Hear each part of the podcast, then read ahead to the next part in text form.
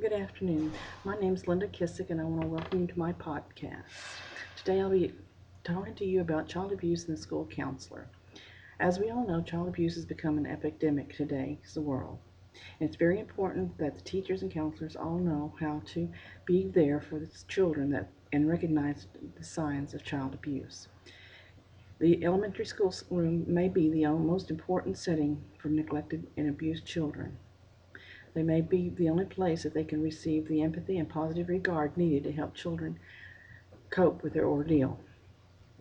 Some of the warning signs that is very evident and we should become familiar with is excessively withdrawn, fearful, or anxious about doing something wrong. If the child shows extremes in behavior, or extremely demanding, extremely passive, or extremely aggressive or the child doesn't seem to be attached to a parent or a caregiver, or if he or she acts either inappropriately adult adult-like or inappropriately infantile-like, like rocking, thumb sucking, tantrum throwing.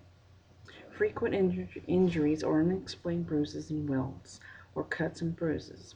It's always watchful and on alert. These are just some of the signs that we must all be aware of in order to help our children and catch it early because if we if we catch it early, you can help a child early and it'll be more successful. It's very important that counselors build a relationship with social workers, child protective services, and other agencies that advocate victims. They need to work closely with the teachers and educate them on how to recognize signs of child abuse and neglect. And the counselors and teachers are held responsible by law to report any abuse or it is, and it is important that they are educated properly.